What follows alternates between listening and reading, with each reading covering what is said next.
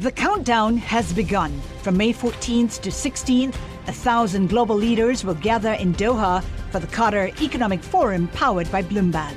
Join heads of state, influential ministers, and leading CEOs to make new connections, gain unique insights, and uncover valuable opportunities in one of the world's most rapidly rising regions.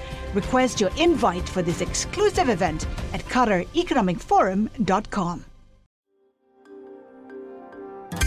Le entregamos todo lo que necesita saber para comenzar el día. Esto es Bloomberg Daybreak para los que escuchan en América Latina y el resto del mundo.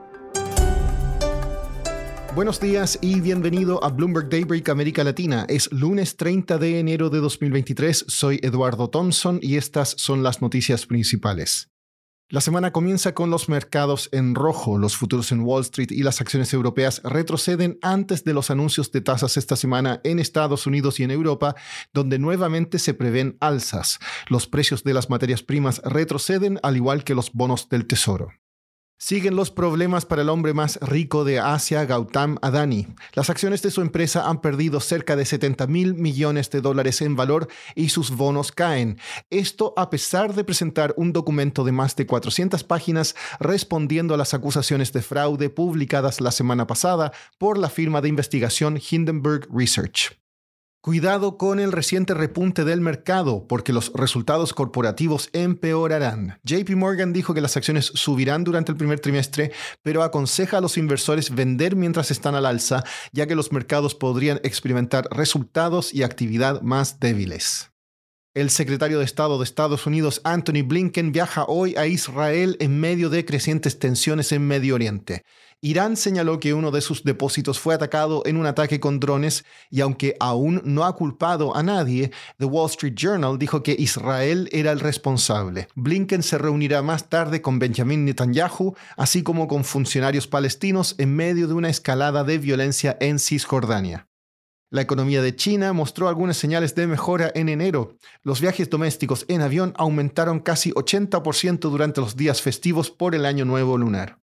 Pasando a América Latina, el canciller alemán Olaf Scholz continúa su viaje por Sudamérica con una reunión hoy con Lula en Brasilia.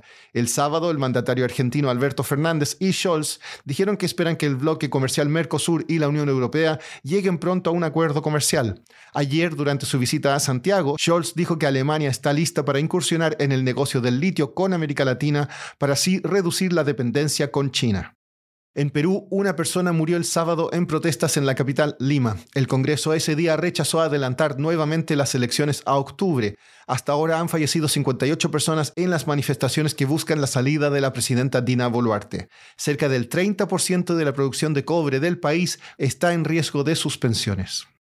En Chile, el ministro de Hacienda, Mario Marcel, dijo que la economía comenzará a mostrar un crecimiento positivo para el segundo trimestre del año, según una entrevista con el diario La Tercera. Siguiendo en ese país, la periodista de Bloomberg TV, Sherry Ann, habló la semana pasada con Rosana Costa, presidenta del Banco Central, sobre la decisión de la entidad de mantener las tasas sin cambios. A continuación, algunos de los puntos principales. Y, esta mantención de tasa trae una, una un sesgo hacia adelante que lo que manifiesta es que el Banco Central está esperando tener información suficiente para eh, ver que hay una convergencia de la inflación a la meta de 3% en dos años. El lenguaje del comunicado no ha cambiado. ¿Qué significa eso? Significa eso, significa que mantenemos ese sesgo y mientras no tengamos una claridad mayor respecto a que esa convergencia se está dando efectivamente. Eh, hasta ese momento la tasa de política monetaria se va a mantener en 11,25. Nosotros tenemos una inflación extraordinariamente alta, ha generado un, cambio en esas perspectivas y, por lo tanto el resultado de la suma de estos factores eh, lo que nos ha producido es una apreciación de nuestra moneda, una apreciación importante en el último tiempo que la evaluamos, eh, que hay que evaluarla con cuidado a la luz del escenario macroeconómico en el próximo informe de política monetaria. ¿Cuánto ayuda la apreciación de Chile a bajar la inflación local? La apreciación tiene un efecto de corto plazo, que podría ayudar en el corto plazo, y tiene un efecto de mediano plazo. y el efecto de mediano plazo depende fundamentalmente del origen que hay detrás de esta apreciación de la moneda. Tenemos una apreciación que es multilateral en la mayor parte y tenemos un componente de reducción de niveles de incertidumbre y hay que ver según cuál es el origen de, este, de los distintos componentes que están detrás de esta apreciación, eh, va a ser el resultado a mediano plazo. El resultado a mediano plazo es muy importante para la convergencia de la inflación a dos años, sino que desde la perspectiva de la profundidad del mercado de capitales, su capacidad de reaccionar frente a choque externo, eh, genera en el momento eh, volatilidades importantes en el mercado, porque son montos muy significativos, por lo tanto eh, los efectos para la economía son importantes y son complicados, son complejos, son, son muy significativos. Por último, el chatbot de inteligencia artificial ChatGPT ha sorprendido al mundo tecnológico por su capacidad de escribir reportes casi perfectos. Pero le saldrá competencia. Una fuente comentó que el motor de búsqueda en Internet chino Baidu planea lanzar su propia versión en marzo.